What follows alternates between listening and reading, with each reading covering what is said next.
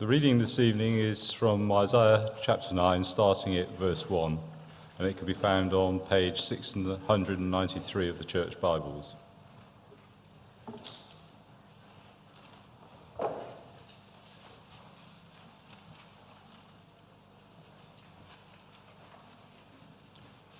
Isaiah chapter 9, starting at verse 1. To us a child is born. Nevertheless, there will be no more gloom for those who are in distress. In the past, he humbled the land of Zebulun and the land of Naphtali, but in the future, he will honor Galilee of the Gentiles by the way of the sea along the Jordan. The people walking in darkness have seen a great light. On those living in the land of the shadow of death, a light has dawned. You have enlarged the nation and increased their joy.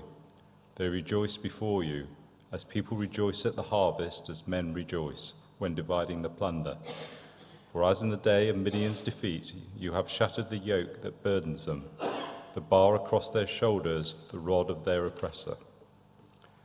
Every warrior's boot used in battle and every garment rolled in blood will be destined for burning, will be the fuel for the fire.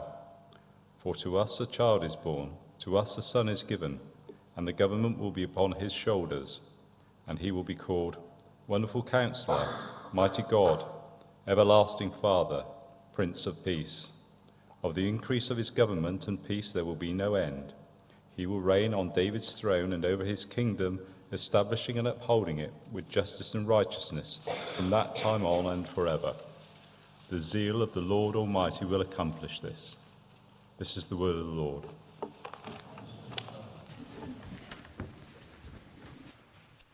Let me um, pray for us as we look at uh, this passage together.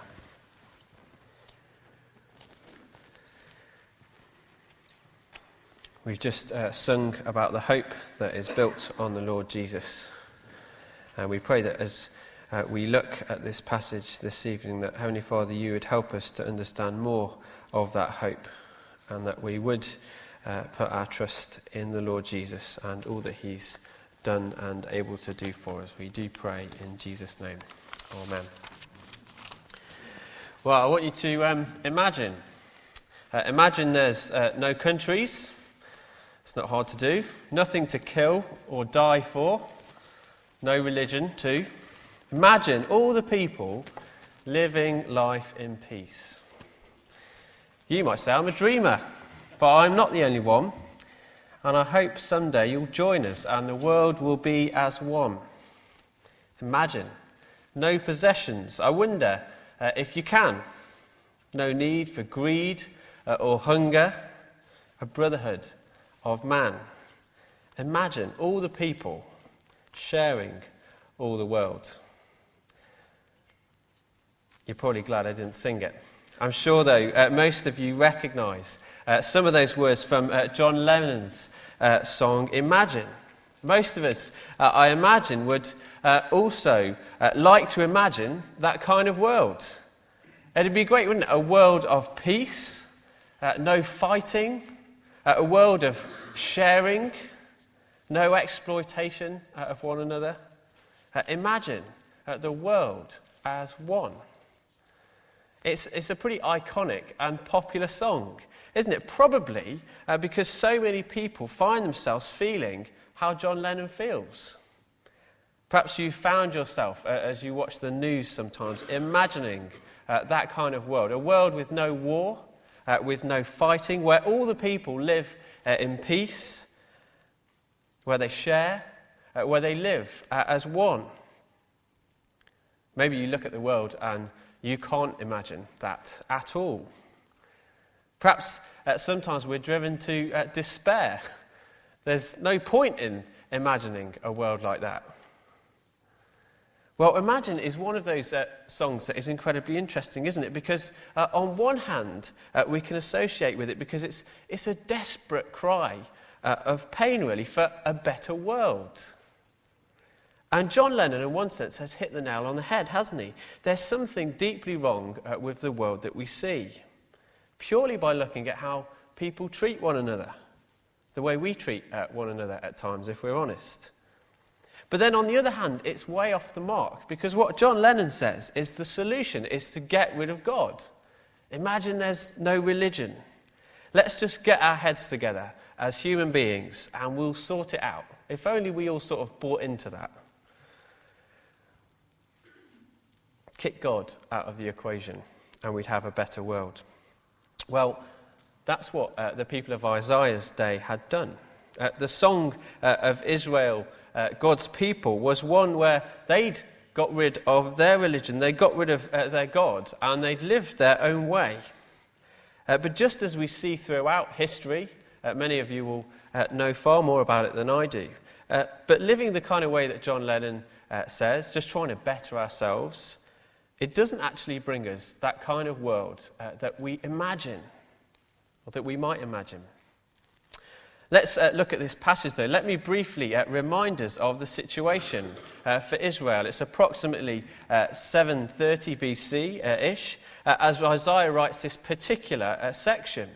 God's rescued his people from Egypt, slavery in Egypt. He's brought them into the promised land in Canaan. He's given them his law, his good law, by which if they follow, they'll live prosperous lives, lives that honour God. But as we've seen, uh, God's people have given up on God. They, they've ignored his commandments. Some of the things we've seen in the last few weeks, they live greedy lives, they exploit other people, uh, they're corrupt, uh, they're unjust. Isaiah said they call evil good and good evil. Sounds uh, a bit like today, doesn't it? And Isaiah describes their situation as living in darkness. That's a, a Bible picture that uh, describes uh, a world that lives uh, against God, ignoring God, and it describes our spiritual state before God as deserving of his judgment.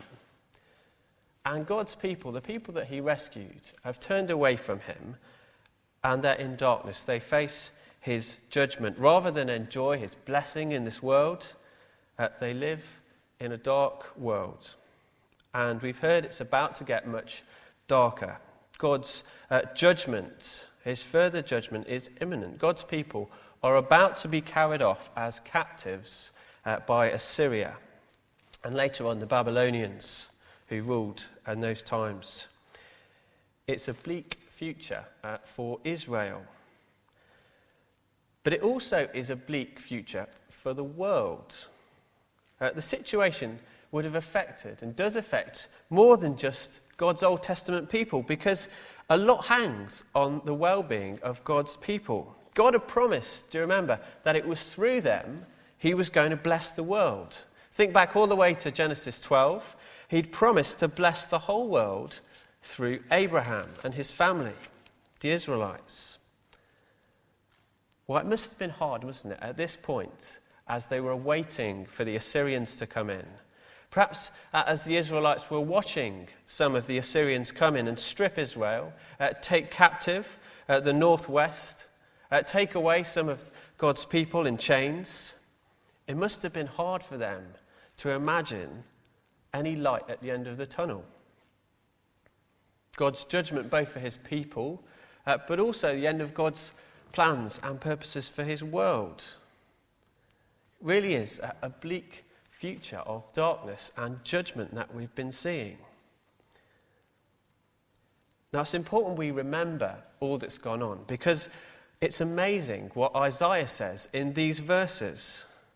Isaiah speaks uh, not of darkness and gloom and distress, he speaks of a glorious future hope for his people and consequently the world.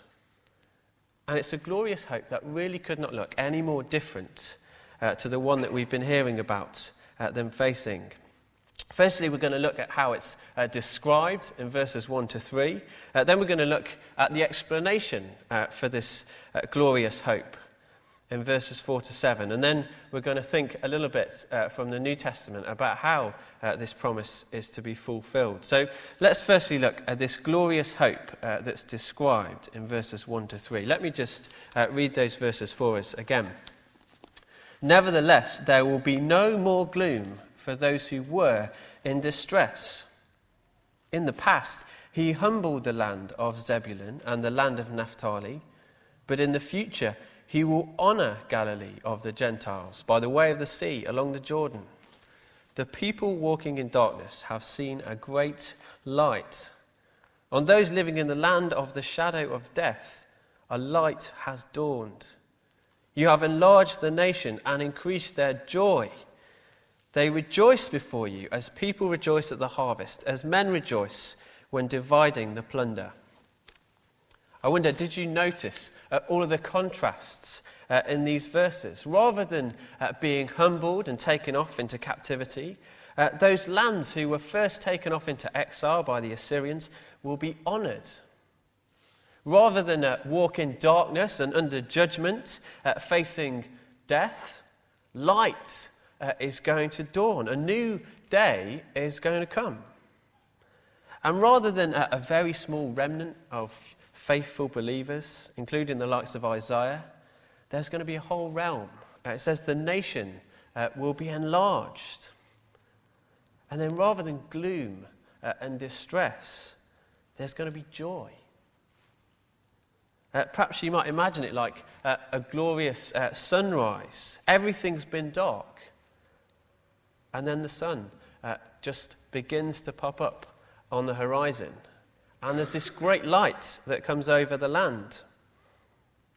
Well, it's a picture for us here of what is going to happen. God's people are going to come from under uh, the judgment that they've been in, and they're going to experience God's blessing and a restored relationship with Him again. God's going to do something that will utterly turn the situation around from humility to honor, from darkness to light, from distress uh, to rejoicing. It's, it's one of those uh, rags to riches transformations. I Don't know if you spotted that, that little picture of rejoicing at a harvest uh, and dividing plunder uh, in verse 3. That would have uh, meant a lot for the Israelites. They would have thought back uh, to the glory days uh, days when they'd come into the land where there was uh, abundant harvest in the land. They'd plundered uh, the Egyptians uh, and other nations as well as they came into the lands. The good old days, as it were. And Isaiah saying, This is what is going to happen to you. What Isaiah uh, tells God's people is a little bit like telling Liverpool fans today that one day they're going to reign and rule over English and European football. Uh, the Kop will one day again rejoice, even with the loss of Steven Gerrard. Uh, I was chatting to a Liverpool fan in the office earlier this week. You can probably guess who. Uh, and she was just focused on beating Bolton Wanderers in the FA Cup fourth round. They got a draw, I think, just about. Sustained European glory wasn't even on the agenda. Well, just imagine yourself uh, as an Israelite here. Perhaps you've been chatting to the neighbours about the situation in the northwest. Maybe you know some who've been taken away by the Assyrians. You know of God's judgment that is to come. And you hear uh, what this is, what's going on here. You must have been thinking, uh, what is going to come of God's people? Uh, what's going to come of God's promises uh, to his world? Is God uh, forsaking us uh, once and for all. And then imagine hearing what Isaiah says here this glorious turnaround. Notice it's not John Lennon's uh, imagine. Isaiah talks with confidence. He talks as though it's already happened. With certainty, the people have seen a great light. Uh, a light has dawned. Uh, you have enlarged the nation. I wonder if you view God's promises uh, as confidently as that, as if they've already happened. They're so certain. Well, Isaiah does. Uh, he describes this glorious hope. And we're going to see uh, what it means in verses 4 to 7. Uh, the key to it really is in uh, verse 6. Isaiah explains that this transformation of circumstances is going to come through a child king. He's going to bring divine uh, rescue and a world of peace. Have a look with me at these verses, uh, at this glorious hope uh, explained. Let's read uh, verse 4 again. For as in the day of Midian's defeat, you have shattered the yoke that burdens them, the bar across their shoulders, the rod of their oppressor. every warrior's boot used in battle, and every garment rolled in blood will be destined for burden, uh, burning, will be fuel for the fire. For to us a child is born, to us a son is given, and the government will be on his shoulders, and he will be called Wonderful Counselor, Mighty God, Everlasting Father, Prince of Peace. Of the increase of his government and peace there will be no end. He will reign on David's throne and over his kingdom, establishing and upholding it with justice and righteousness from that time on and forever. The zeal of the Lord Almighty will accomplish this. Verse uh, 4, firstly, it's all about uh, a divine rescue from the situation they're in. Isaiah mentions Midian. Perhaps you remember uh, the story of Midian uh, in Judges. God rescues his people uh, from the massive Midianite army uh, with just 300 men. Uh, God makes a point of bringing the numbers down from around 22,000 down to 300 just to prove that it is He who brings the victory. It's Him who rescues God's people. But there's another little reminder as well of a divine rescue. Think of Israel's past in Egypt. All of the language of verse 4 is Exodus language. It talks of a yoke that burdens, bars across shoulders, rods of oppressors. That's what it would have been like as a, as a slave in Egypt. And God's people can think back to that time, yet they know they were rescued. And it was a divine rescue. A divine rescue.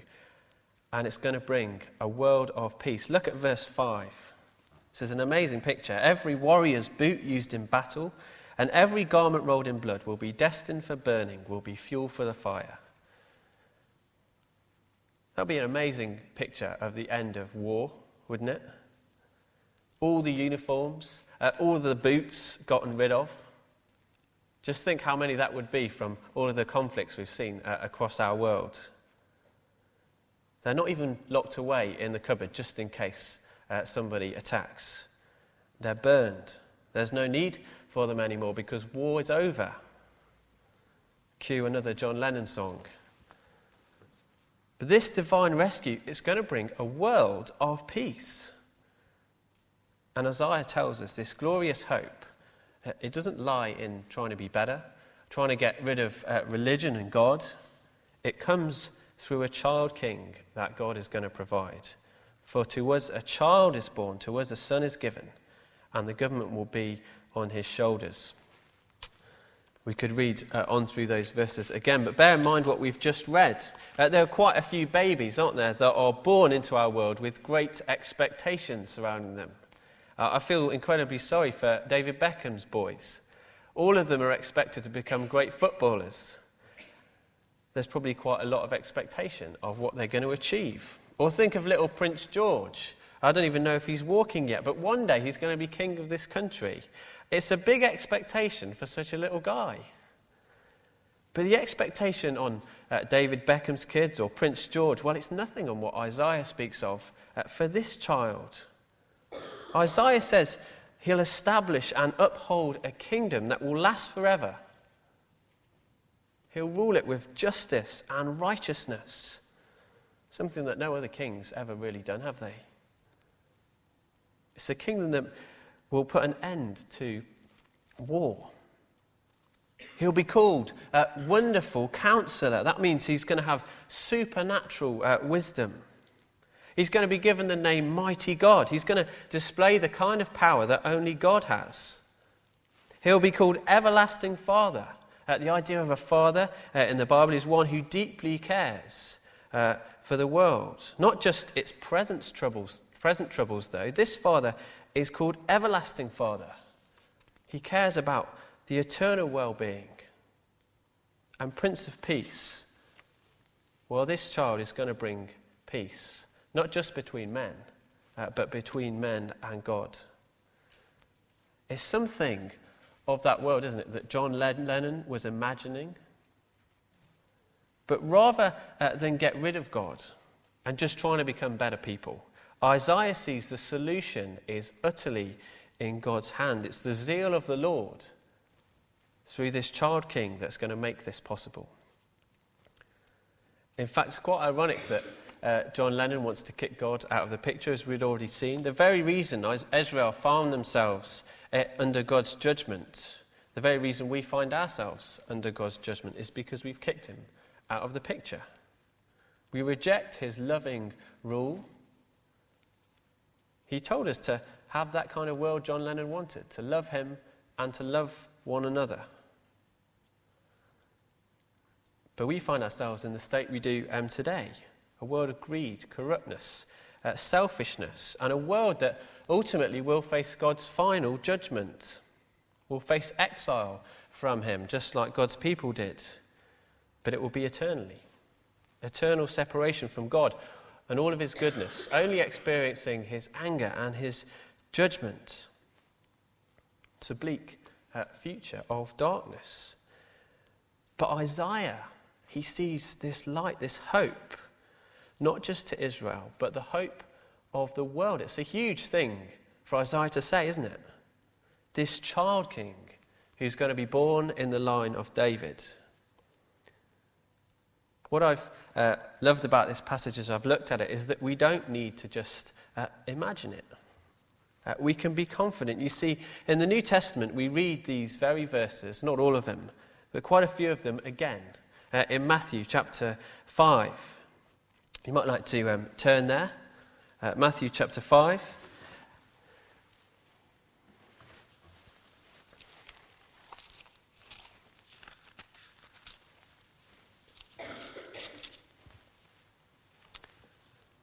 This is uh, 700 years on. Uh, we read Matthew say these things, chapter 4, uh, verse. Sorry, chapter 4, uh, verse 12. When Jesus heard that John had been put in prison, he returned to Galilee. Leaving Nazareth, he went and lived in Capernaum, which was by the lake in the area of Zebulun and Naphtali, to fulfill what was said through the prophet Isaiah. Land of Zebulun and land of Naphtali, the way to the sea along the Jordan, Galilee of the Gentiles. The people living in darkness have seen a great light. On those living in the land of the shadow of death, a light has dawned. Matthew is saying something absolutely huge here about Jesus. He is saying that Jesus is the dawn of this new glorious hope. He is the child king who's going to bring this divine rescue and rule over an eternal kingdom. This world uh, that we all love to imagine. So, finally, we're just going to look at a final point, and it's this the glorious hope uh, is fulfilled. And you might want to put in brackets, in part at least. Uh, the glorious hope is fulfilled. I don't know if you've uh, ever been on a journey uh, in your car and you've started heading towards a, a mountain range. Uh, and as you drive towards the mountain range, uh, at a distance, it looks like all of those mountains are, are pretty close together. They're all heaped up on top of one another. But then as you get uh, closer, you begin to realize, uh, as you ra- reach the mountain range, that actually they're, they're far more spread out than when you first realized. In fact, there's quite a gap between the first mountain and then the second mountain, uh, and then the final mountain. Well, we can understand how uh, Jesus fulfills what Isaiah said, a little bit like that mountain range. You see, when Jesus came as a child, it's like meeting that first mountain his teaching uh, about his kingdom, and crucially, his death on the cross to take God's judgment for us, for our sins, makes possible that divine rescue for us. That's why he came, uh, to rescue us from our sin, from the way we've treated God and one another. And he says, whoever believes in him, there's forgiveness and there's a place in his eternal kingdom. But like uh, the mountain range, uh, we only begin to see it in part. The next mountain, perhaps we could say, is the way in which Jesus lives uh, through his church today. You might remember Jesus told his disciples uh, that the greatest commandment was to love the Lord your God with all your heart, soul, mind, and strength, and to love your neighbour as yourself. That's kingdom living summed up. To walk humbly, act justly. And as God grows his kingdom on earth, the church is to love God and keep his commands. So we have Jesus when he came, we have Jesus as uh, his people live out their faith in the here and now. But then that final mountain of that perfect world that John Lennon uh, could only imagine, it's not to come until God brings an end to the world in his final judgment. Remember, Revelation promises a day uh, when everything uh, will be made new. Evil will be destroyed. Jesus will be sat on his throne and will rule his perfect eternal kingdom. And all those who trusted his divine rescue, uh, he offers them peace with God and perfect peace with one another uh, for eternity. Now, for many of us, that will seem a, a long, long uh, way away. Just like uh, the arrival of that child king did to the Israelites 700 BC. But the great thing is, we don't need to just imagine and kind of be a bit hopeful. Jesus showed us when he was on earth that he has all the credentials to completely fulfill uh, this great expectation. Uh, when I was at university at Reading, uh, there was a, a Wetherspoons pub called Great Expectations, and as soon as you walked through the door, they went. But Jesus, he fulfills uh, the great expectations laid on him. Uh, he spoke, didn't he, as a wonderful counselor, one with super spiritual wisdom, like nobody else ever has. Uh, he acted as we would expect mighty God would. Who else has calmed storms and healed sick people, uh, raised dead people, come back to life himself? He lived uh, as an everlasting father, didn't he? someone who cared for the downtrodden and the outcast. And didn't he teach us how to love one another and live in peace uh, with one another like nobody else ever has? Not just by words, but he died, didn't he? He laid down his life on a cross to make peace between us and God. Jesus was this Prince of Peace that Isaiah talks about. This glorious hope for a world facing God's judgment is found in the man Jesus. The question is whether we accept him as that Saviour and King. Now, it might be that you've never seen that this is who Jesus really is. Uh, and if that's you, let me just ask you very briefly uh, don't you long for the kind of world that John Lennon wants? The kind of world that Isaiah speaks of? The kind of world uh, that, that the Bible says only comes through faith in Jesus? It might be uh, that you need to think a little bit more about who he is. It's a huge claim that Isaiah makes and then Matthew makes about Jesus, who he is and what he's able to do. And hopefully, you'll be able to look at the world and see the answer isn't actually to dump God out of the equation and trust that we'll somehow get better. That just doesn't happen. If you do that, you'll only be left imagining and then wishing you'd not bothered. This glorious hope is only fulfilled through Jesus, in part now, but fully uh, in eternity. Let me close, though, with a few thoughts for those of us who would say we are trusting this Jesus. I don't know about you, but it's a great reminder, isn't it, of who he is and what he's come to offer us and the world, the problem that he solved. It's easy to lose sight of that incredible hope that he's given us, to become a bit blase uh, a bit lackluster about following him. Particularly in our current world, which we could call dark, couldn't we?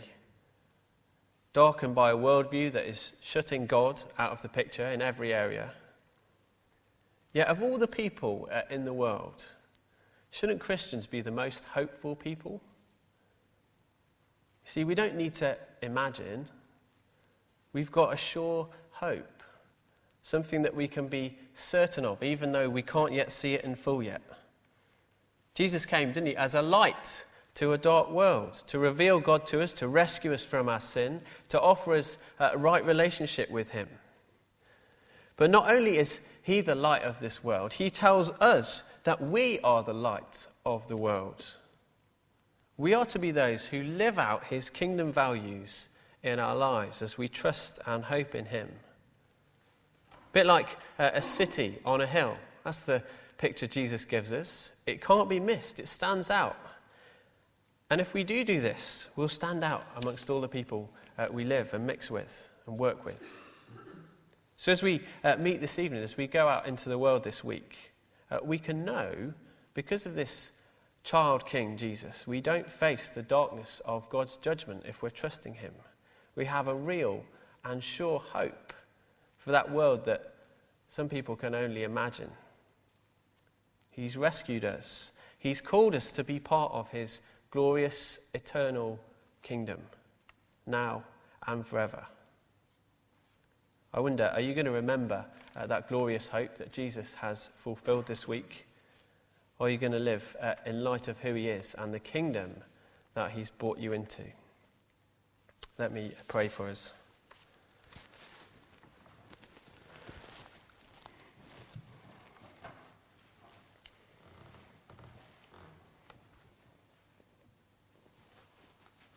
Came across uh, this Church of England prayer this week, and I thought it would be appropriate for us um, to pray together. Blessed are you, sovereign Lord, our light and our salvation. To you be glory and praise forever. You gave your Christ as light to the nations, and through the anointing of the Spirit, you established us as a royal priesthood. As you call us into your marvelous light, may our lives bear witness to your truth and our lives never cease to proclaim your praise. Blessed be God, Father, Son, and Holy Spirit. Amen.